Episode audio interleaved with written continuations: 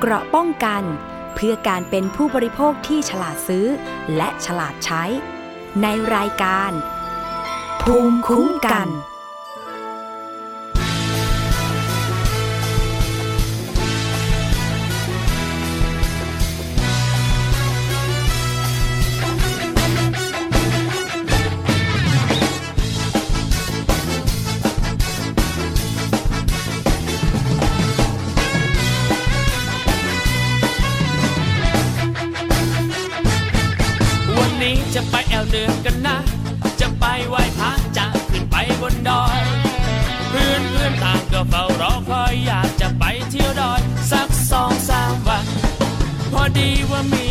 เชียงใหม่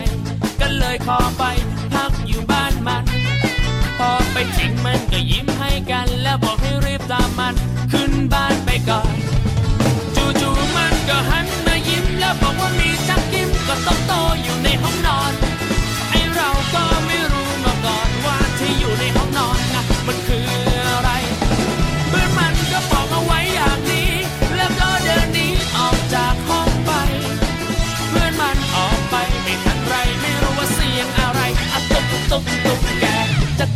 จิ้งจกส่วนโตโตก็คือตุ๊กแกโตมาจนตุ๊กแกเพิ่งรู้ตุ๊กแกคือโตโตจักกิมก็คือจิ้งจกส่วนโตโตก็คือตุ๊กแกโตมาจนตุ๊กแกเพิ่ง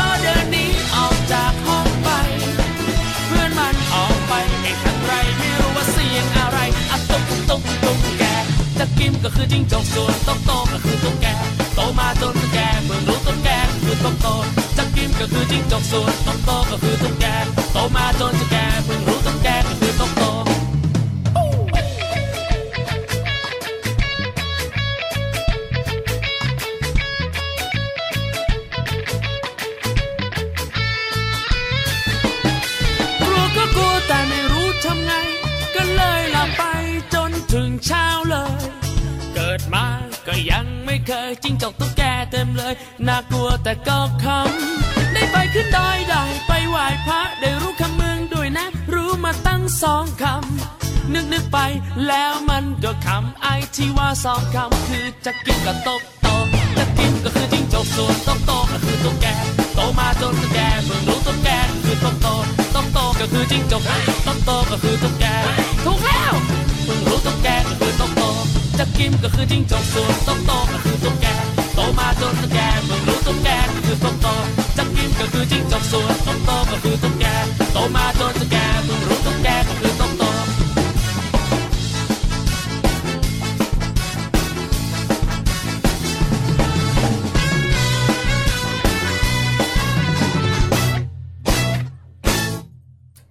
สวัสดีค่ะ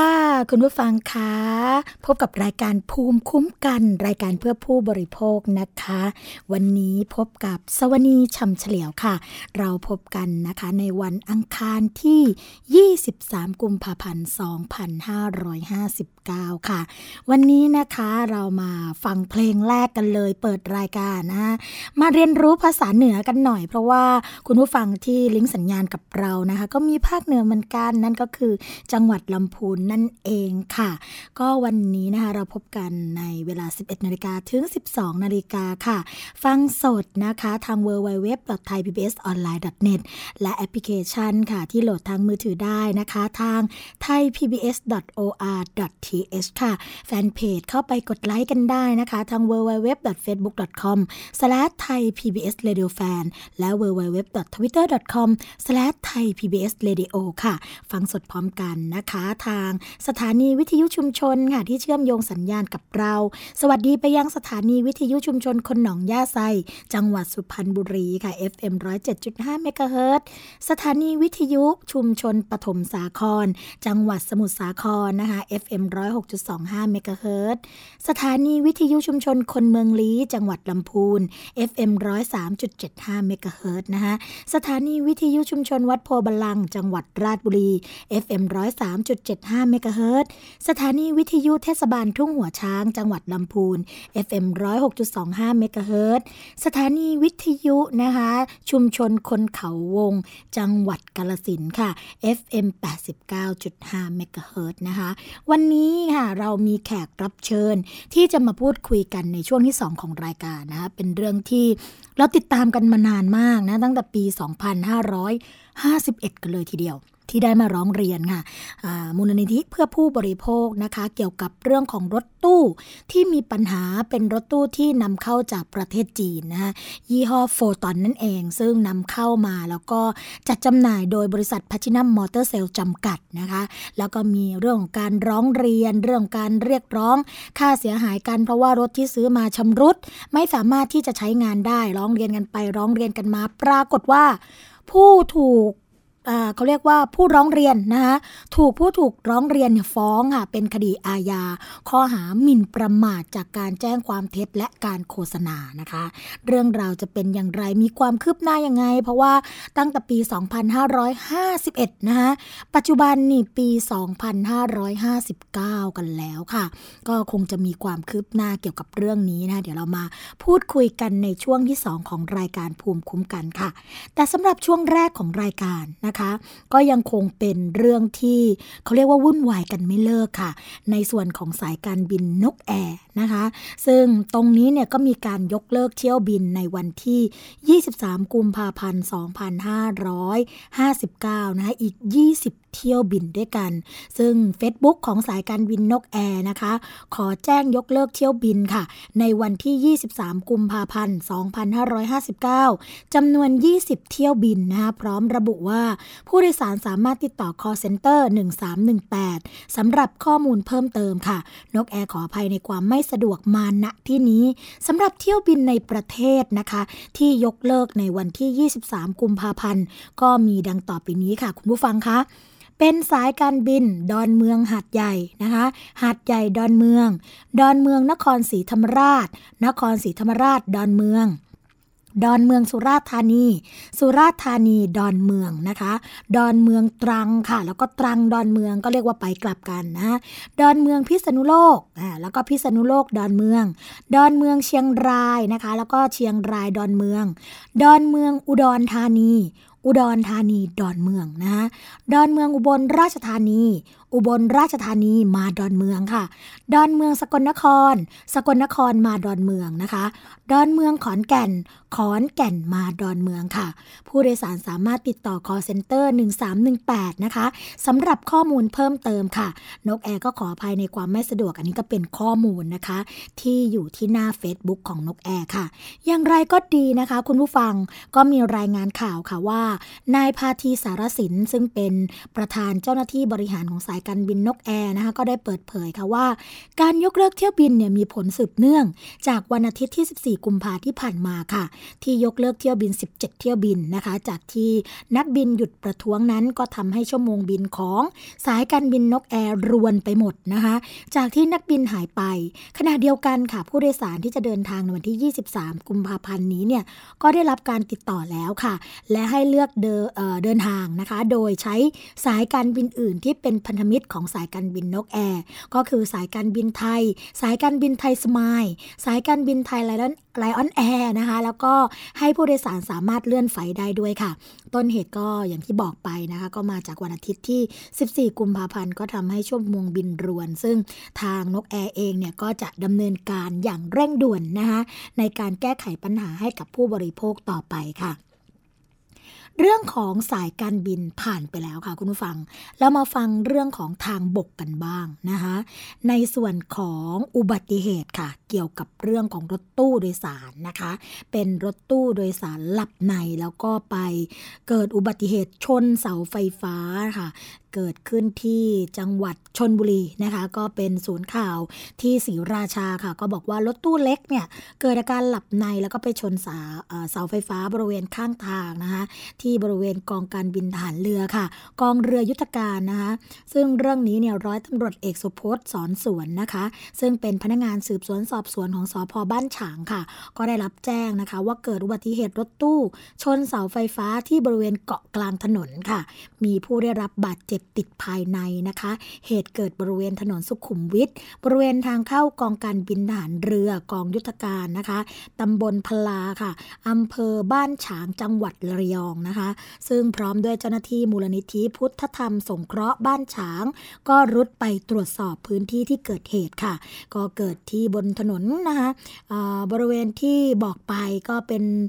รถ ตู้นะคะสภาพพังยับเยิน ชนเสาไฟฟ้าหักโค่นก็ได้รับความเสียหาย ภายที่บอกคนขับค่ะ ก็พบกับผู้ได้รับบาดเจ็บสาหัสนะคะ ติดที่ภายในทราบชื่อก็คือนาทิตด้วยประดิษฐ์อายุ 27 ปีค่ะ สภาพขาหักนะคะ เจ้าหน้าที่กู้ภัยก็ใช้อุปกรณ์ตัดทาง เพื่อช่วยเหลือนานกว่า 30 นาที จึงนำตัวออกมาได้สำเร็จค่ะ ใกล้กันนะคะ บริเวณถนนหน้ารถเนี่ยก็พบกับนายทศพลเอี่ยมพินโยอายุ 25 ปีซึ่งเป็นผู้โดยสารนะคะ สภาพศีรษะแตกกระเด็นออกมานอกตัวรถ เจ้าหน้าที่กู้ภัยจึงทำการปฐมพยาบาลเบื้องต้น ก่อนนำส่งรักษาห้องฉุกเฉิน โรงพยาบาลสมเด็จพระนางเจ้าสิริกิติ์กรมการแพทย์ทหารเรือต่อไปนะคะ ซึ่งร้อยตำรวจเอกสุพจน์ค่ะก็ให้ข้อมูลกับทางผู้สื่อข่าวนะคะว่า จากการสอบถามพยานที่เกิดเหตุเนี่ยก็เห็นว่านะคะรถคันดังกล่าว ได้วิ่งมาด้วยความเร็วสูง มาจากทางบ้านฉางค่ะมุ่งหน้าเข้าสัตหีบ เมื่อมาถึงที่เกิดเหตุก็คาดว่าคนขับเนี่ยเกิดการหลับใน รถสายไปมาก่อนจะเสียหลักพุ่งชนกับเสาไฟฟ้า จนเป็นเหตุให้มีผู้ได้รับบาดเจ็บดังกล่าวค่ะก็ต้องระมัดระวังกันนะคะคุณผู้ฟังเกี่ยวกับเรื่องของการโดยสารรถ เรื่องของการโดยสารไปในส่วนของ การที่ผู้โดยสารจะต้องนั่งรถตู้โดยสารประจำทางรถทัวร์หรืออะไรก็ดีเนี่ยจะต้องดูแลตัวเองด้วยนะคะ เบื้องต้นเนี่ยเขามีเข็มขัดนิรภัยให้นะเราก็ต้องใช้เข็มขัดนิรภัยในเรื่องของการใช้งานนะคะให้ถูกต้องถูกหลัก เพราะฉะนั้นเนี่ยไม่ใช่ว่าเขาจัดเข็มขัดนิรภัยให้ แต่ว่าผู้โดยสารไม่ใช้ แล้วก็เห็นว่าเป็นเรื่องของการเกะกะนะฮะตรงนั้นไม่ใช่เลย เพราะว่าเข็มขัดนิรภัยเนี่ยจะเป็นตัวที่ทำให้เราได้รับความปลอดภัยในการเดินทาง เวลาเกิดอุบัติเหตุขึ้นมานะคะ ก็จะไม่กระเด็นออกไปนอกตัวรถ เพราะว่าตัวของรถตู้เองเนี่ยเรื่องของส่วนประกอบก็ดี หรือว่าการประกอบก็ดีเนี่ยก็อาจจะทำให้ เขาเรียกว่ามีความเปราะบางในเรื่องของโครงสร้างกันอยู่แล้วนะคะ เวลาเกิดอุบัติเหตุแต่ละครั้ง ถ้าเกิดเราจะสังเกตเนี่ยก็เห็นว่าประตูจะเปิดออกก่อนเลยนะคะสำหรับคนที่ไม่คาดเข็มขัดนิรภัยก็จะกระเด็นออกไปนอกตัวรถนะคะซึ่งก็อาจจะทำให้ได้รับบาดเจ็บที่รุนแรงมากนั่นเองค่ะ อันนี้หนึ่งคือต้องคาดเข็มขัดนิรภัย ส่วนที่สองค่ะ ถ้าเกิดโดยสารรถไปแล้วเนี่ยเห็นว่าคนขับขับเร็ว ขับรถหวาดเสียว ขับรถเนี่ยแล้วก็อาจจะทำให้เกิดอันตรายกับผู้โดยสารได้นะคะ ก็ต้องแจ้งค่ะ เบื้องต้นอาจจะบอกผู้ขับขี่ก่อนนะคะว่าขับเบาๆหน่อยได้ไหมนะคะเพราะว่าขับแบบนี้เนี่ยอันตราย แต่ถ้าเกิดว่าบอกกันแล้วอะไรก็แล้วก็ยังไม่เชื่อเนี่ยนะคะ ก็ให้โทรไปแจ้งได้เลยค่ะ ที่หมายเลขสายด่วน 1584 นะคะ 1584 จะเป็นสายด่วนของกรมการขนส่งทางบก โทรที่ไหนติดที่นั่นนะคะ แล้วก็รับสายกันตลอด 24 ชั่วโมงค่ะ แต่ถ้าเกิดเห็นว่าโอ้สายด่วน 1584 อาจจะนานไปอาจจะไม่ทันใจนะคะ เพราะว่าร้องเรียนกันแล้วก็ยังไม่ออกมาสกัดจับนี่เลย เบอร์นี้เลยค่ะ 1193 นะคะ หมายเลข 1193 เป็นสายด่วนของตำรวจทางหลวงค่ะคุณผู้ฟัง ถ้าเกิดเราโทรไปปุ๊บเนี่ยเราบอกได้เลยนะคะว่า รถที่เรานั่งมาหมายเลขทะเบียนอะไรนะ แล้วก็เลขข้างรถอะไร สายเนี่ยเป็นต้นสายอะไรปลายสายอะไร แล้วตอนนี้เนี่ยอยู่ตรงจุดไหนตำรวจทางหลวงเขาก็สามารถที่จะมาสกัดจับได้ค่ะ เพื่อความปลอดภัยของเรานะคะ ที่จะไม่ไปเสี่ยงต่อการเกิดอุบัติเหตุนั่นเองค่ะ อย่างที่สวนีบอกไปแล้วนะคะ คุณผู้ฟังว่า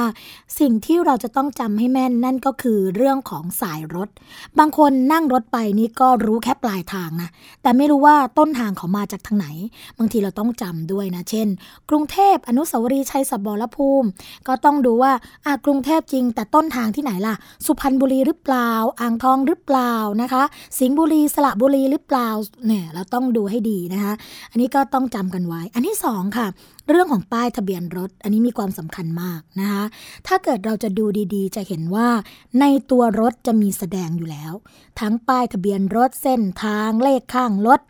ชื่อพนักงานขับรถนะคะเบอร์โทรที่สามารถติดต่อศูนย์ควบคุมรถได้ อันนี้เราต้องจำให้แม่นเหมือนกันนะคะ เพราะว่าถ้าเกิดความเสียหายขึ้นมาเนี่ยอย่างน้อยที่สุดเรายังได้รู้ว่าเรานั่งรถหมายเลขทะเบียนอะไรมา จะได้เรียกร้องค่าเสียหายได้นะคะ อันนี้เป็นสิ่งที่ผู้บริโภคอย่างเราเนี่ยจะต้องจดจำกันไว้ให้ดี บางคนบอกว่าโอ้โหทำไมมันยุ่งยากเหลือเกินนะคะ ซับซ้อนเหลือเกินไม่ใช่อย่างนั้นนะคะ เป็นเรื่องที่บางทีเนี่ย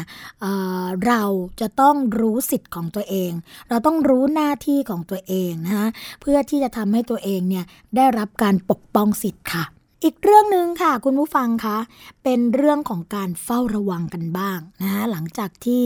มีข่าวเกี่ยวกับเรื่องของการระบาดของไข้เลือดออกกันไปนะคะช่วงหนึ่งตอนนี้เนี่ยค่ะ ก็มีการเฝ้าระวังโรคซิก้าค่ะ ซึ่งเป็น 5 กลุ่มเสี่ยงของประชาชนนะคะ แล้วก็เกิดจากเรื่องของยุงลายนั่นเองค่ะ ซึ่งกระทรวงสาธารณาสุขนะคะ โดยนายแพทย์สุวรรณชัย วัฒนายิ่งเจริญชัย ท่านเป็นรองปลัดกระทรวงสาธารณาสุขนะคะ ในฐานะประธานศูนย์เตรียมความพร้อมด้านการแพทย์และสาธารณสุข ก็มีการประชุมหน่วยงานที่เกี่ยวข้องค่ะ เกี่ยวกับเรื่องมาตรการเฝ้าระวัง ควบคุมป้องกันโรคติดเชื้อไวรัสซิกานะคะ แล้วก็ให้การสัมภาษณ์ค่ะว่า ขณะนี้เนี่ยกระทรวงสาธารณสุขนะคะคุณผู้ฟัง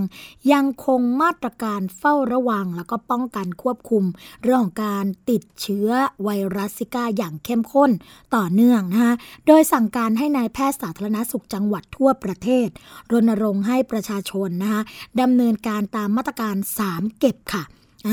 สามเก็บมีอะไรบ้างนะคะ ก็เพื่อป้องกัน 3 โรคค่ะจากยุงลายได้แก่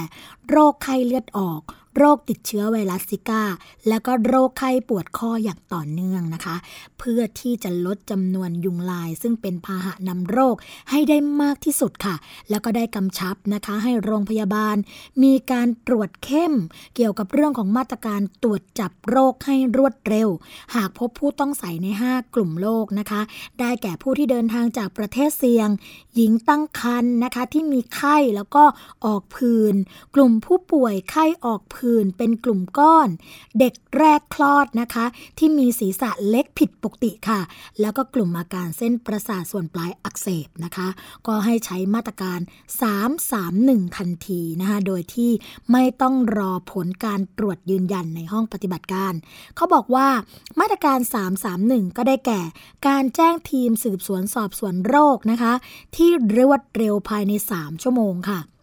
ทีมสืบสวนสอบสวนโรคเนี่ยก็จะลงตรวจสอบโรคภายใน 3 ชั่วโมงนะคะ และดำเนินการควบคุมโรคพ่นยาฆ่ายุงลายในรัศมี 100 เมตร ภายใน 1 วัน อะนี่ก็คือมาตรการ 331 นะคะคือ ต้องแจ้งทีมสืบสวนสอบสวนภายใน 3 ชั่วโมง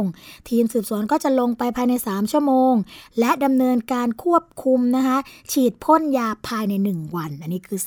331 เพื่อให้เกิดการควบคุมป้องกันนโรคที่ได้ผลนั่นเองนะคะ ไม่กระจายไปในวงกว้าง โดยมีการประเมินค่ะ จากค่าดัชนียุงนะคะ เกี่ยวกับเรื่องของลูกน้ำยุงลาย ภายใน 5 วันค่ะต้องเป็นศูนย์คือไม่พบ ลูกน้ำยุงลาย แล้วก็ไม่พบผู้ป่วยรายใหม่หลัง 14 วันนะคะขณะนี้ก็มีการดำเนินการอย่างเข้มข้นแล้วทุกพื้นที่ค่ะคุณผู้ฟัง ซึ่งนายแพทย์สุวรรณชัยนะคะ ก็ยังบอกว่าสถานการณ์ของโรคติดเชื้อไวรัสซิก้าในประเทศเนี่ยณวันที่ 16 กุมภาพันธ์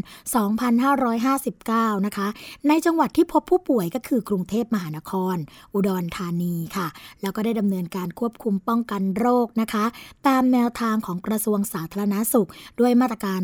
331 ด้วยกันค่ะ เช่น จังหวัดอุดรธานีนะคะ ก็สามารถที่จะดำเนินการควบคุมโรคได้ดี ประเมินค่าดัชนีลูกน้ำยุงลายในพื้นที่เนี่ยก็พบว่ามีผู้ป่วยมีค่าเป็นศูนย์ค่ะ แล้วก็มีการระดมความร่วมมือจากทุกภาคส่วนนะคะ ทั้งจากเจ้าหน้าที่สาธารณสุข อาสาสมัครสาธารณสุข องค์กรปกครองส่วนท้องถิ่น แล้วก็กระทรวงมหาดไทยค่ะ เพื่อให้การควบคุมป้องกันโรคเป็นไปอย่างมีประสิทธิภาพ ไม่พบผู้ป่วยเพิ่มนะคะ แต่อย่างไรก็ตามค่ะคุณผู้ฟังขอความร่วมมือไปยังประชาชนนะคะ เพื่อดำเนินการตามมาตรการ 3 เก็บป้องกันโรค 3 โรคจากยุงลายทุกสัปดาห์ ป้องกันตัวเองไม่ให้ยุงกัด โดยขอข้อมูลได้ที่โรงพยาบาล หรือว่าสามารถดาวน์โหลดได้ที่แอปพลิเคชันนะคะ สถิติลูกน้ำยุงลายในระบบ Android ค่ะ เพื่อนำไปใช้งานได้ หากมีข้อสงสัยนะคะ ก็โทรสายด่วนที่กรมควบคุมโรค 1422 ฟรีตลอด 24 ชั่วโมงค่ะ อันนี้ก็เป็นข้อมูลนะคะที่จะสามารถที่จะดำเนินการได้ภายในด้วยตัวเองนะคะตลอด 24 ชั่วโมงเลยเพื่อป้องกันนะคะ ไม่ให้เกิดเป็นโรคร้ายแรงจนถึงอันตรายถึงชีวิตนะคะ อืมอีกอันนึงค่ะเป็นไอเดียดีๆนะคะ ซึ่งจะมาผุดไอเดียในเรื่องของการเก็บผักสดในขวด แช่เย็นเพื่อยืดความสดนะคะใน 1 สัปดาห์ค่ะ เมื่อวันที่ 21 กุมภาพันธ์นะคะ นางสาวจารุวรรณลิมสัจจกุลค่ะผู้อำนวยการสำนักคุณภาพและความปลอดภัยอาหาร กรมวิทยาศาสตร์การแพทย์กระทรวงสาธารณสุขนะคะ ก็เปิดเผยผ่านผู้สื่อข่าวว่าวิธีการเก็บรักษาผักให้สด และนานที่สุดก็คือการใช้ความเย็นค่ะสมัยก่อนนะคะ บ้านหลังไหนที่ไม่มีตู้เย็น ก็จะนำน้ำแข็งมาแช่ แต่ก็อยู่ได้ไม่นานนะคะ เพราะว่ามีการกดทับ น้ำแข็งละลายผักก็จะเหี่ยวไปตามสภาพอากาศ แต่เมื่อนำผักมาแช่ในตู้เย็นค่ะ แล้วก็ใส่ภาชนะที่ปิดมิดชิดนะคะ เช่น วิธีที่แชร์กันในโลกโซเชียลออนไลน์ค่ะ ซึ่งถือว่าเป็นวิธีที่ดีนะคะ รู้จักประยุกต์ให้เข้ากับภูมิปัญญาสมัยก่อน โดยปกติเนี่ยหากแช่ผักไว้ในถุงพลาสติก ก็จะอยู่ได้ 3-4 วัน แต่เมื่อใส่ภาชนะปิดมิดชิดนะคะ ความชื้นก็จะไม่สูญเสียไปค่ะ ลดการระเหยของผักในอของน้ำในผักนะคะ แล้วก็ยืดความสดของผักได้ประมาณ 1 สัปดาห์ ส่วนการตั้งขวดในแนวตั้งค่ะ หากใส่น้ำลงไปในขวดเล็กน้อยนะคะ รากผักก็สามารถดูดน้ำไปหล่อเลี้ยงลำต้นแล้วก็ใบได้ด้วย ขณะที่เภสัชกร ดร สุภาพรปิติพร หัวหน้ากลุ่มงานเภสัชกรรมค่ะ ของโรงพยาบาลเจ้าพยาอภัยภูเบศนะคะ และนางสาวสวนีกุลสมบูรณ์ ผู้อำนวยการสำนักการแพทย์พื้นบ้านไทยค่ะ ก็ระบุตรงกันนะคะว่า โอกาสเป็นไปได้ ที่จะรักษาความสดของผักไว้ได้เนี่ยก็คล้ายๆกับสมัยก่อนค่ะ ที่ชาวบ้านจะนำใบตองกล้วยนะคะ มาห่อผักให้มิดชิด แล้วก็นำไปแช่ในถังน้ำหรือว่าวางเอาไว้ข้างโอ่งเพื่อเก็บรักษาผักให้สดอยู่ตลอดเวลาค่ะ อันนี้ก็เคยเหมือนกันนะคะคุณผู้ฟังที่บ้านสวนีเองเนี่ยก็มีการเก็บรักษาผัก โดยวิธีลักษณะแบบนี้นะคะ ซึ่งถ้าเกิดเป็นมะนาวเนี่ยอ่าบางทีนะคะ แม่ก็จะเอาไปใส่เอาไว้ในกระบะทราย เพื่อที่จะทำให้มะนาวเนี่ยค่ะ ยังคงความสดใหม่อยู่อย่างสม่ำเสมอ ไม่เหี่ยวก่อนเวลาสมควรนะคะ หรือว่าถ้าเกิดจะเป็นผักบุ้งอ่าผักบุ้งเนี่ยนะคะ ก็จะมีการแช่น้ำค่ะ จะมีการแช่น้ำแต่ว่าก่อนที่จะแช่น้ำเนี่ยแม่ก็จะใช้ใบตองกล้วยนี่แหละค่ะห่อผักบุ้งเอาไว้นะคะ แล้วก็เอาไปแช่ในถังน้ำเพื่อป้องกันไม่ให้ผักบุ้งเหี่ยวก่อนเวลาสมควรนั่นเอง เราก็จะได้รับนะคะในเรื่องของผักที่สดใหม่กันอยู่เสมอก็เป็นวิธีการถนอมอาหารกันค่ะ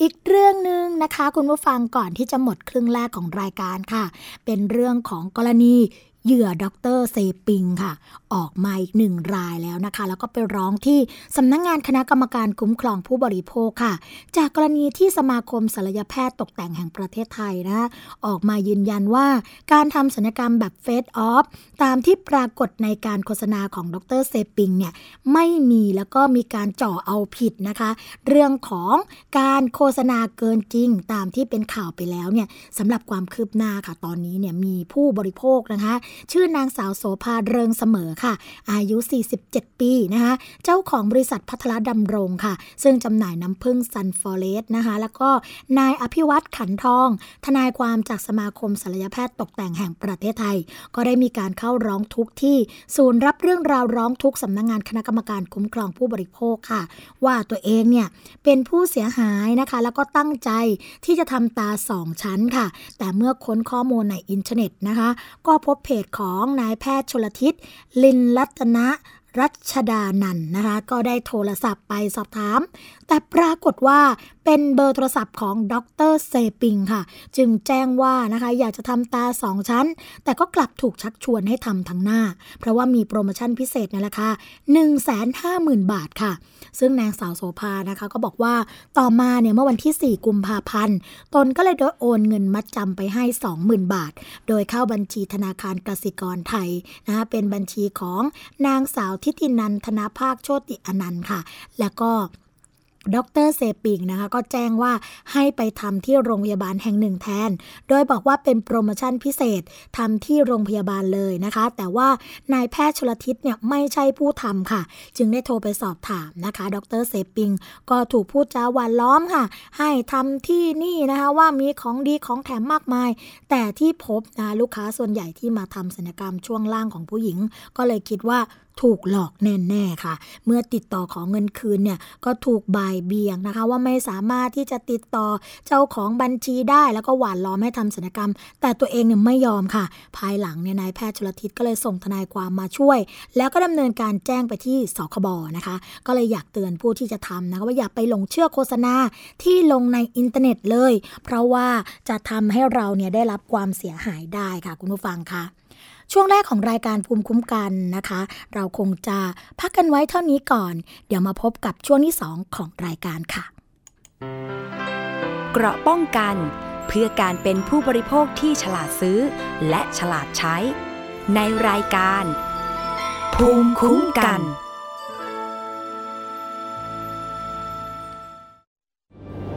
มันคือภัยเงียบอันน่าสะพรึง ซึ่งคนไทยทุกคนควรรับรู้ ทุกวันนี้ กรุงเทพมหานครต้องใช้กำลังคนมากมายในการเก็บขยะมากถึง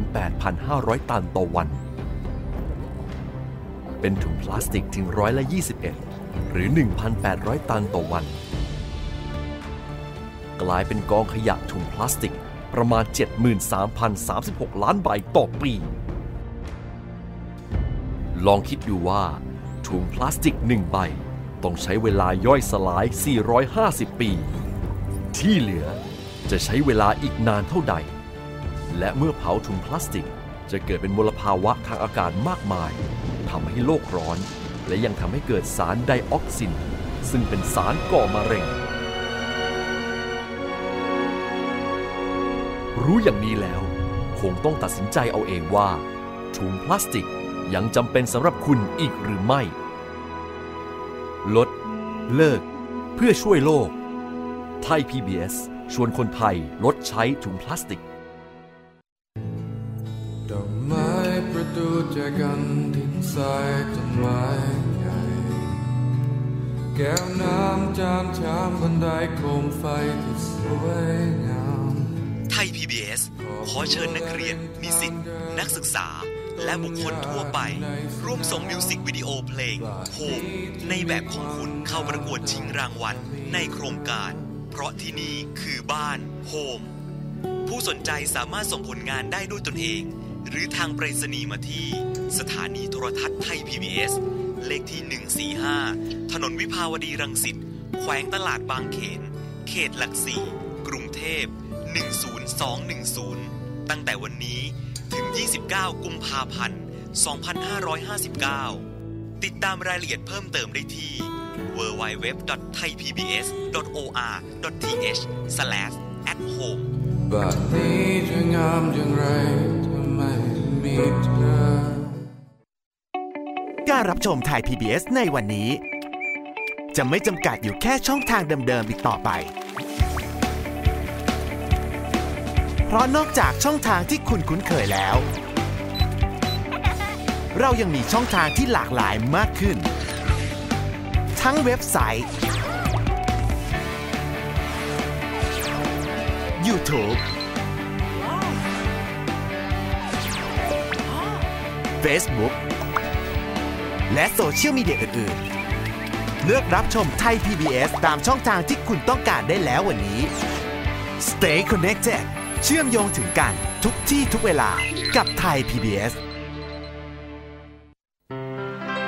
เกราะป้องกัน เพื่อการเป็นผู้บริโภคที่ฉลาดซื้อ และฉลาดใช้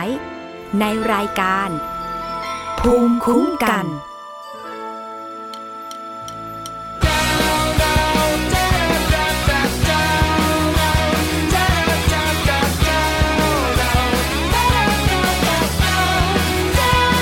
แต่ก่อนก็ตัวคนเดียว เดี๋ยวนี้ก็ตัวคนเดียว ความสุขไม่เคยแห้งเดียว สนุกได้ตัวคนเดียว แต่ก่อนก็ตัวคนเดียว เดี๋ยวนี้ก็ตัวคนเดียว ความรักก็ไม่ยึดเหนี่ยว สนุกได้ตัวคนเดียวก็เป็นอย่างนี้มันสุขใจมันสุขใจเหลือเกินได้ทำอะไรทำอะไร ก็ดูเพลิดเพลินไม่ต้องวุ่นวายกับใครมากมาย ก็เป็นอย่างนี้แล้วมันสุขใจมันสุขใจเหลือเกินได้ทำอะไรทำอะไรมันก็ดูเพลิดเพลินไม่ต้องไปแคร์กับใครมากมาย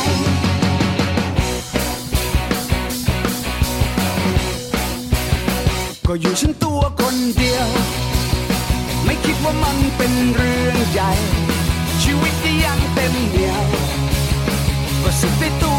เดียว ไปไหนก็ไปคนเดียว ดูหนังก็ดูคนเดียว ไม่เห็นต้องรอใครเดียว สนุกฉันตัวคนเดียว ก็เป็นอย่างนี้แล้วมันสุขใจ มันสุขใจเหลือเกินได้ทำอะไรทำอะไรมันก็ดูเพลิดเพลินไม่ต้องวุ่นวาย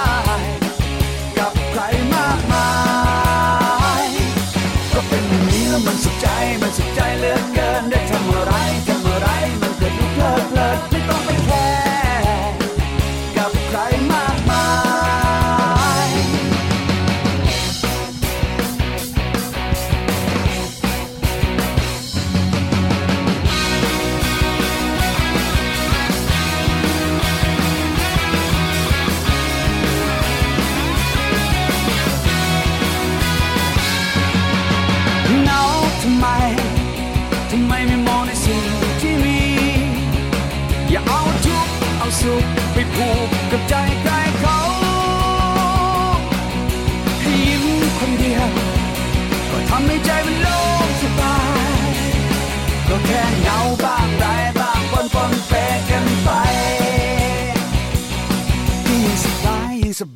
สบายสบาย ก็ยังสบายยังสบายมันก็ยังสบายก็ยิ่งสบายยิ่งสบายยิ่งสบายสบาย ก็ยังสบายยังสบายมันก็ยังสบายส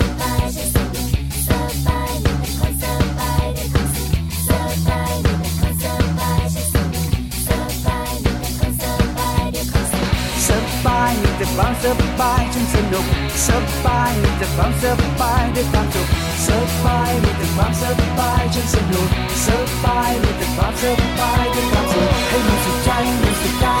ใจ บกับช่วงที่ 2 ของรายการภูมิคุ้มกัน รายการเพื่อผู้บริโภคนะคะ อย่างที่สัญญากับคุณผู้ฟังเอาไว้ค่ะว่า ในช่วงที่ 2 ของรายการเราจะมาพูดคุยกับแขกรับเชิญนะคะ ที่เป็นผู้บริโภคตัวจริง เสียงจริง แล้วก็ได้รับความเดือดร้อนนะคะ จากเรื่องของการใช้บริการ ซื้อรถตู้มาค่ะจากประเทศจีนนะคะ แต่ว่าไม่ได้ไปซื้อที่ประเทศจีนนะคะเป็นรถตู้ที่นำเข้ามาอีกทีหนึ่งจากบริษัท Platinum Motor Sale จำกัดค่ะแล้วก็ผู้บริโภคเนี่ยไปซื้อ แต่ก็ปรากฏว่าใช้แค่ช่วงแรกๆนะคะ ก็เกิดปัญหาซะแล้ว บางคนเนี่ยซื้อมาวันแรกนะคะ ก็ปรากฏว่าพังค่ะ ต้องเข้าไปทำการซ่อมกันในอู่ แต่ก็ปรากฏว่าอู่ค่ะ ที่โฆษณาเอาไว้นะคะว่าจะมีความทันสมัยครบวงจรสามารถที่จะแก้ปัญหาให้กับลูกค้าได้เนี่ยก็ไม่มีอีกค่ะมีเพียงแห่งเดียวเท่านั้น แล้วก็ไม่มีอะไรที่จะมา แก้ปัญหาหรือว่ามาซ่อมแซมให้กับลูกค้าที่เป็นผู้บริโภคนะคะ ผู้บริโภคก็เลยไปร้องเรียนด้วยความที่อดทนไม่ไหวก็เลยไปร้องเรียนที่หน่วยงานที่เกี่ยวข้อง นั่นก็คือสำนักงงานคณะกรรมการคุ้มครองผู้บริโภคหรือว่าสคบร้องเรียนกันตั้งแต่ปี 2551 นะคะ ก็ไม่มีความคืบหน้า เขาก็เลยมาร้องเรียนกันที่มูลนิธิเพื่อผู้บริโภคค่ะ ในปี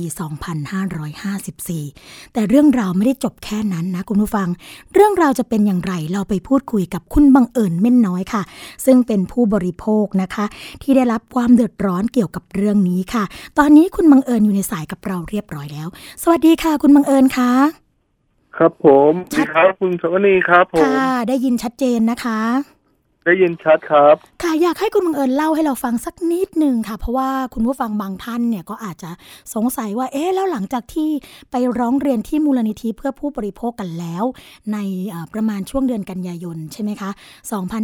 2554 แล้วมีเหตุการณ์อะไรเกิดขึ้นบ้างคะคุณบังเอิญ ช่วงที่ว่าเราดำเนินการแจ้งเรื่องถึงมูลนิธิเพื่อบริโภค แล้วก็นัดเข้าพบเพื่อเขียนหนังสือร้องเรียน พอสรุปคดีเกี่ยวกับคดีที่จะดำเนินการอย่างไรค่ะเราวันที่ 8 กันยายนจึงนัดหาลือพบปะกับคนที่เสียหายที่ว่ามีมาเพิ่มเข้ามาอีกครับ ค่ะ ช่วงวันที่ 15 กันยายนปี 54 ครับ ผม ค่ะทางมูลนิธิเพื่อผู้เพื่อผู้บริโภคได้ดำเนินการทำหนังสือร้องเรียนโดยต่อคณะรัฐมนตรีสคบครับผม ค่ะ เพื่อให้ดำเนินการ ตรวจสอบรถตัวนี้ครับ แล้วหลังจากที่ทางผู้ร้องจำนวนกี่รายคะคุณบังเอิญคะจำนวนผู้ร้องทั้งหมดมี 19 รายครับ 19 รายนะคะ ทั้ง 19 รายนี้ก็ไปร้องเรียนกันที่มูลนิธิเพื่อผู้บริโภคแหละ แล้วทางมูลนิธิก็เลยสรุปเรื่องราวใช่ไหมคะ ของผู้ร้องใช่ครับส่งเรื่องไปที่หน่วยงาน นั่นก็คือสำนักนายกรัฐมนตรี ทราบว่าตอนนั้นเป็นรัฐมนตรีสุรวิทย์คนสมบูรณ์ใช่ไหมคะ ใช่ครับผมอาพอท่านรัฐมนตรีรับเรื่องปุ๊บ ก็เลยส่งเรื่องไปที่อ่าสคบเพื่อที่จะให้สคบดำเนินการ แล้วหลังจากนั้นสคบเอ่อสคบเนี่ยมีการดำเนินการยังไงบ้างคะทางสำนักงานสคบได้นัดไก่เกลี่ยกันครับอืมช่วงเวลานั้นรู้สึกจะมีเหตุการณ์นัดไก่เกลี่ยช่วงนั้น มีเหตุการณ์น้ำท่วมขึ้นมาครับอ๋อเป็นเหตุการณ์น้ำท่วมพอดี ครับแล้วค่ะแต่แต่ผู้ ผู้บริโภคทุก 19 รายก็ไม่มีการทางสคบได้ได้เรียกนัดไก่เกลี่ยทางผู้ผู้บริโภคทั้ง 19 รายก็ ไปไก่เกลี่ยด้วยครับที่อ๋อค่ะสคบครับก็แต่คือไม่ทางมีเจ้าทุกข์มาครับ อืมก็คือทางผู้บริโภคที่ไปร้องเรียนทั้ง 19 รายเนี่ย ก็ไปตามนัด แต่ปรากฏว่าวันนั้นไม่มีตัวคนที่เราไปร้องเรียนมาพูดคุย ใช่ครับอืมค่ะแล้วยังไงต่อคะหลังจากนั้น ประมาณไม่กี่วันครับ ก็มีหมายหมายสารกลับเข้ามาแทนครับอ้าวตกเป็นจำเลย เดี๋ยวนะคะ จากที่ไปร้องเรียนจากที่ไปร้องเรียนที่สคบใช่ไหมคะ ปรากฏว่า อะตัวคนที่เรารับเอ่อเขาไปเราไปร้องเรียนเขาเนี่ยไม่มา แต่ปรากฏว่าไม่มาผ่านไปครับสักพักหนึ่งไม่นานไม่ถึงเดือน มีหมายสารมาถึงเรา ครับผมค่ะ เป็นหมายอะไรคะเป็นการฟ้องคดีอะไรเอ่ย เพราะคดีอาญาหมิ่นประมาทก็คือเป็นคดีอาญาหมิ่นประมาท รู้สึกว่าครับจะเป็นผมเรื่องของอาตามข้อมูลที่ได้มาก็คือเป็นเรื่องของการหมิ่นประมาท แล้วก็แจ้งความเท็จด้วยใช่ไหมคะ ใช่ครับผมค่ะ แล้วอืมทั้ง19คนเนี่ยดำเนินการยังไงต่อคะหลังจากที่ถูกฟ้องคดีกันแล้ว เมื่อถูกฟ้องคดีแล้วก็ทางมูลนิธิได้เข้ามาช่วยเหลือ แล้วก็มีท่านกลุ่มสิทธิ มนุษยชนนะครับ ผมอือฮึ ที่เข้ามาช่วยเหลือประกันตัวให้ครับผม ค่ะ เป็นในส่วนของเพกรราะมว่าคุ้มครองสิทธิ์ใช่ไหมคะ ใช่ครับ ค่ะ เพราะว่ากลุ่มพวกผมทั้งสิบเก้ารายนี้ บางคนใช่ว่าจะมีเงิน ก็เลยต้องเข้าไปขอร้องขอทางมูลนิธิช่วยเหลืออีกครั้งครับ ผม ค่ะ แล้วก็ทางมูลนิธิก็พามองสภาพทั้งผู้จำเลยทั้งสิบเก้ารายแล้วว่าไม่มีเงินที่จะจ่ายค่าเสียหายแน่ ไม่มีเงินประกันตัวครับ ค่ะ อืม ค่ะ เรามีการดำเนินการต่อสู้กันมาเกี่ยวกับเรื่องนี้นะคะ ตั้งแต่ปี 2554 จนถึงปัจจุบันนี้เนี่ย ปี 2559 แล้ว 5 ปีผ่านไปนะคะ นี่ไม่นับรวมนะ ไม่นับรวมตั้งแต่ปี 2551 ที่เคยไปร้องเรียนกันที่อ่าสำนักนายกรัฐมนตรีตรงนู่นใช่ไหมคะ ที่เก่าก่อนที่จะย้ายมาที่ศูนย์ราชการใช่ไหมคะ ตรงนั้นใช่เนี่ยครับก็โอ้ถ้าเกิดรวมกันก็ประมาณ 10 ปี มีความคืบหน้าเกี่ยวกับเรื่องนี้ยังไงบ้างคะได้รับการชดเชยเยียวยายังไงกันไปบ้างอะเอาเรื่องแรกก่อนตอนนี้ยังไม่มีการชดเชยเยียวยาอะไรเลยครับ ผมอืมได้แต่ ฟ้องอยู่ครับผมค่ะ พวกเราก็ได้แต่ไปขึ้นศาลให้ให้การให้การอยู่ที่ศาลอยู่ช่วงนี้ครับผม ในส่วนของการชดเชยเยียวยาจากบริษัทไม่มีใช่ไหมคะไม่มีครับอ้าวแล้วรถแต่เหลียวแลครับ แล้วรถที่ซื้อมาเนี่ยแน่นอนจะมีอยู่สองเรื่องแล้วล่ะ ที่ที่เราจะเจอปัญหานะคะ เรื่องแรกก็คือเรื่องของการซ่อม การซ่อมบำรุงอ่าเรื่องของค่าซ่อมบำรุงเนี่ย ผู้บริโภคต้องออกเองใช่ไหมคะ ใช่ครับ ไม่ได้ใช้ประกันตามที่มีการอ่าให้สัญญาไว้ตอนที่เช่าซื้อ ใช่ครับ ค่ะแล้วอู่ที่เราไปใช้ซ่อมเนี่ย ก็ไม่ใช่อู่ของบริษัทรถที่เราไปทำสัญญาเช่าซื้อด้วย ใช่ครับ ค่ะ แล้วบริษัทประกันที่เข้ามาทำประกันกับเราในฐานะประกันภัยค้ำจุนเนี่ย ก็ปิดไปแล้วด้วย ใช่ครับ โอ้โห แต่ละสิ่งละอย่าง ตรงนี้ก็คือเราไม่ได้รับการชดเชยใด ๆ ทั้งสิ้นเลยใช่ไหมคะ ไม่ได้รับการเอ่อเขาเรียกว่าจ่ายเงินค่าส่วนต่างที่เราต้องจ่ายไป ตรงนี้ไม่มี ไม่มีเลยครับ ไม่มาค่ะดูแลไม่ จ่ายเงินค่าเสียหายอะไรทั้งสิ้นครับ ผมค่ะค่าซ่อมก็ต้องจบกันเองครับผมค่ะ อันนี้คือส่วนที่หนึ่งนะคุณบังเอิญ ส่วนที่สองค่ะที่สวนีจะถามก็คือ เรื่องของสัญญาเช่าซื้อกันบ้าง เพราะว่าหลายคนเนี่ยแน่นอนเวลาเราซื้อรถมาเราก็ต้องเอาเข้าไฟแนนซ์ใช่ไหมคะ เข้าไฟแนนซ์ครับผมก็แล้วแต่ว่าจะเข้าที่ไหน ตรงนี้มีอยู่สองที่ก็คือมีกรุงเทพธนาธรกับในส่วนของธนาคารอิสลามแห่งประเทศไทย เป็นยังไงกันบ้างคะตรงนี้ทางในสองไฟแนนซ์มีการดำเนินการอย่างไรกับผู้บริโภคบ้างคะทางไฟแนั้นซ์ไม่มีการไม่มีข้อมูลอะไรให้ไม่มีการตอบคำถาม เกี่ยวกับลูกค้าเลย ไม่มีการให้คำตอบที่ดีกับผู้บริโภคเลยครับ ผม อืมแล้วมีการดำเนินการฟ้องร้องผู้บริโภคด้วยไหมคะคุณบังเอิญตอนนี้ส่วนของผมยังไม่มีครับ ของแต่คุณมีบังเป็นเอิญมีเป็นบางส่วนที่เข้ามาครับ ผมอืของคุณบังเอิญเป็นในส่วนของไฟแนนซ์อะไรเอ่ย ของธนาคารอิสลามครับ ค่ะก็คือยังไม่มีการดำเนินการฟ้องร้องใช่ไหมคะ ครับ แต่เห็นบอกว่ามีผู้บริโภคท่านอื่นถูกฟ้องร้องกันไปแล้วเหรอคะยังยังครับ มีบางส่วนที่กำลังดำเนินการอยู่ครับ เอาละค่ะ ในส่วนของเรื่องคดีของเรากันบ้างนะคะ หลังจากที่ผ่านมาจนปีนี้เนี่ยปี 2559 มีการตัดสินหรือว่าจะมีการพิพากษากันเมื่อไหร่คะคุณบังเอิญศาลนัดฟังคำพิพากษาวันที่ 29 มีนาปี59ครับผมอืมวันที่29มีนาคมครับปีนี้นะคะ ก็คืออีกครับไม่กี่วันนี้ก็จะถึงแล้วใช่ไหมคะ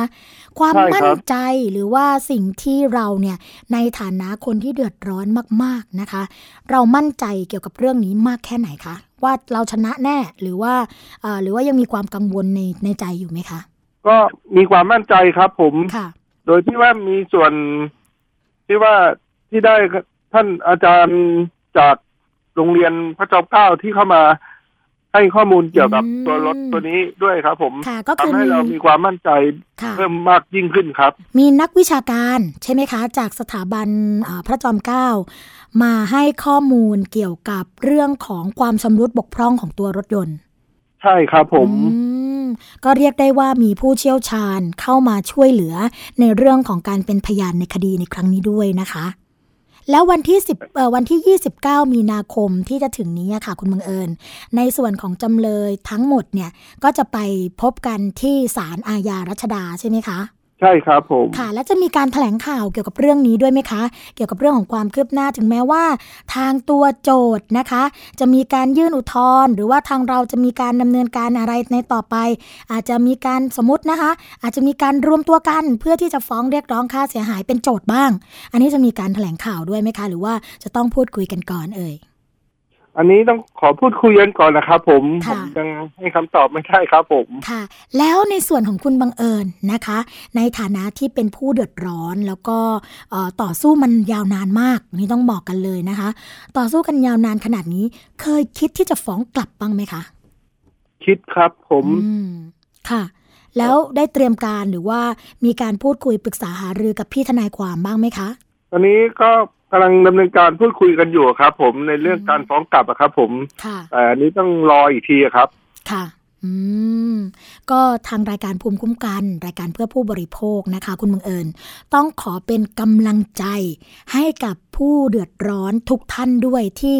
ตกเป็นจำเลยในครั้งนี้นะคะ ในสิ่งที่เรากำลังเรียกร้องสิ่งที่เราได้รับความเดือดร้อนไปนะคะ แต่กลับต้องมาเดือดร้อนจากการถูกฟ้องร้องในคดีอาญาทางรายการภูมิคุ้มกันต้องขอเป็นกำลังใจ แล้วก็วันที่ 29 มีนาคมที่จะถึงนี้นะคะ ทางเราจะขอติดตามไปนะคะ เพื่อที่จะทำข่าว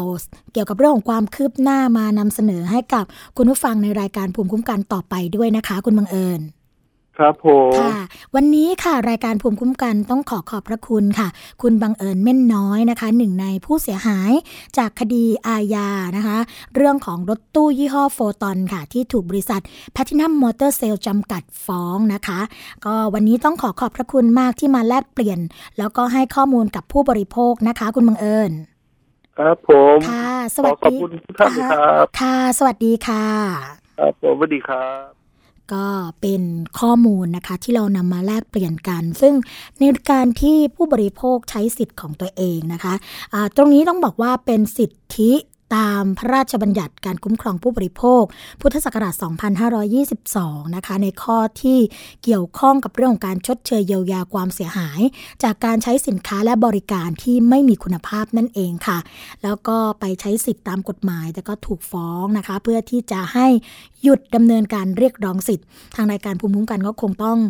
เป็นกำลังใจให้นะคะ แล้วก็คิดว่าผู้บริโภคเองเนี่ยในเมื่อ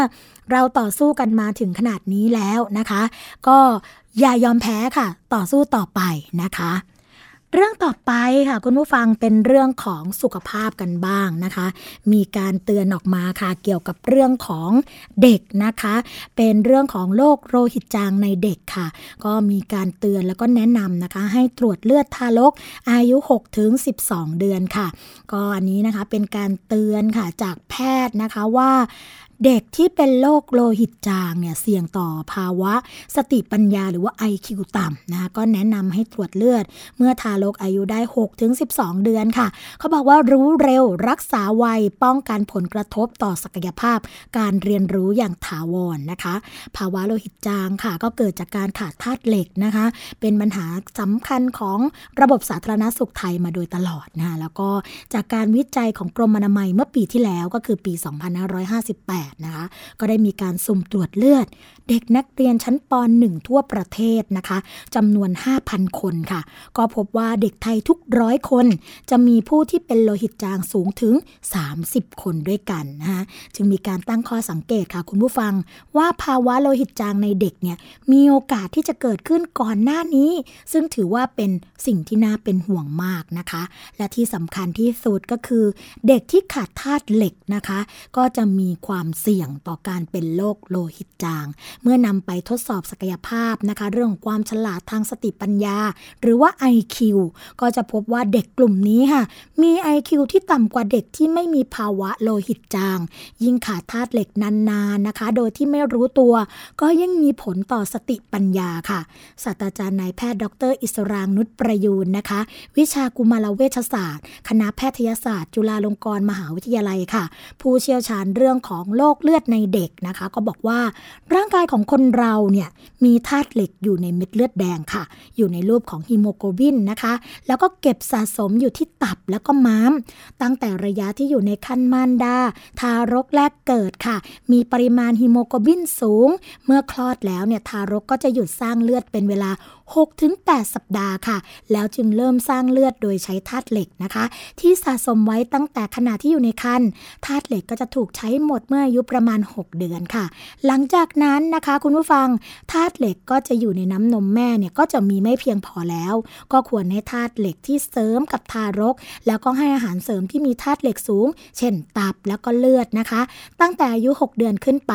เนื่องจากธาตุเหล็กแล้วก็แร่ธาตุมีความจำเป็นต่อพัฒนาการเรียนรู้ของเด็กนั่นเอง ส่วนวิธีการป้องกันภาวะโลหิตจางในเด็กค่ะ ก็แนะนำคุณพ่อคุณแม่นะคะ ให้พาลูกไปตรวจเลือด โดยเฉพาะค่าของฮิโมโกลบินค่ะ เมื่ออายุระหว่าง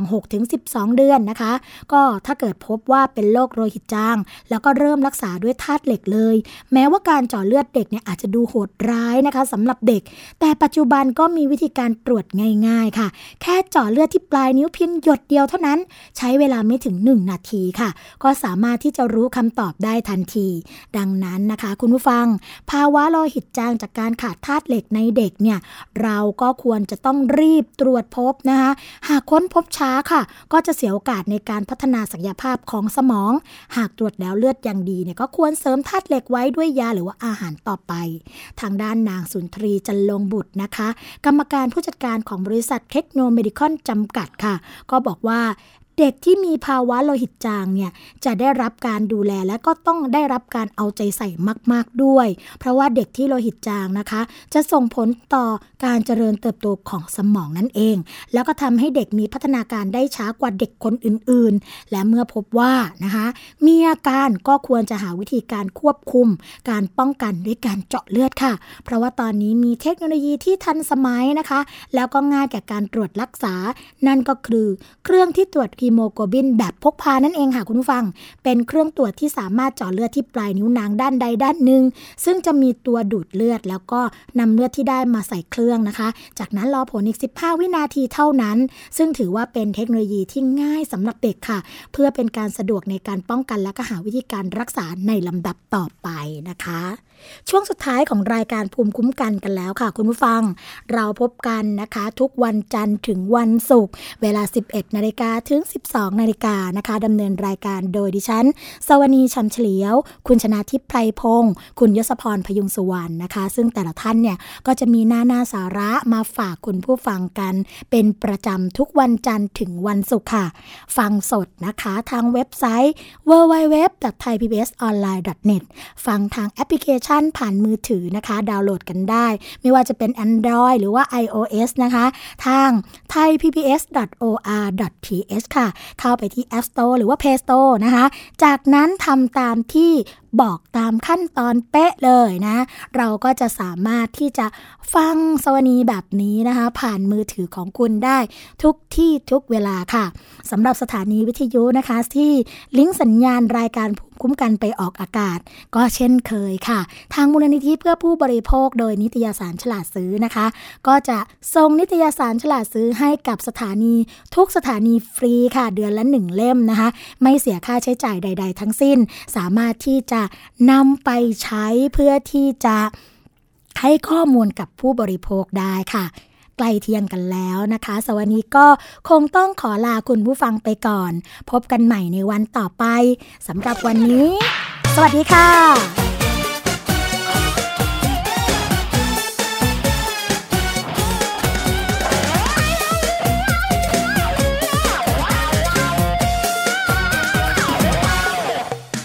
หน้า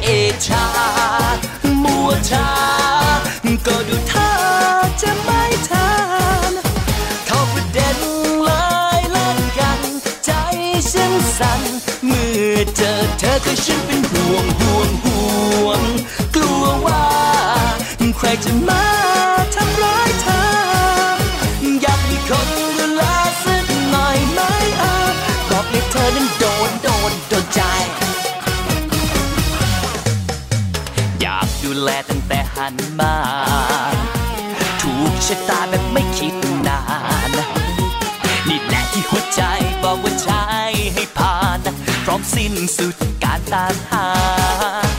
ดวนอันนงคำลงจะไปไหนนาโอแม่งานดากินข้าวกินปลาหรือยังข้างนอกนาวที่คนให้กอดยังหนทางเปลี่ยวจังไอพี่ระวังรถให้ดีกว่าละลาละเลเอชามัวชาก็ดูท่าจะไม่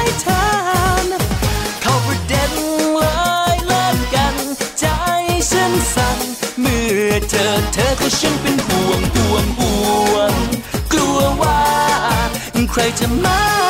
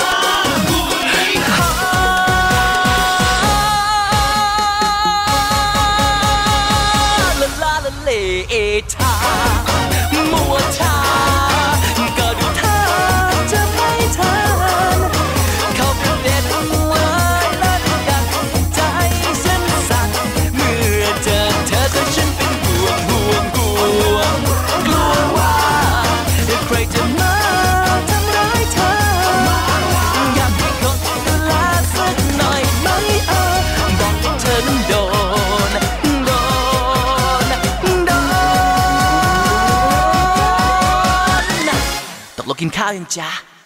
โดนใจ เกราะป้องกัน เพื่อการเป็นผู้บริโภคที่ฉลาดซื้อ และฉลาดใช้ ในรายการ ภูมิคุ้มกัน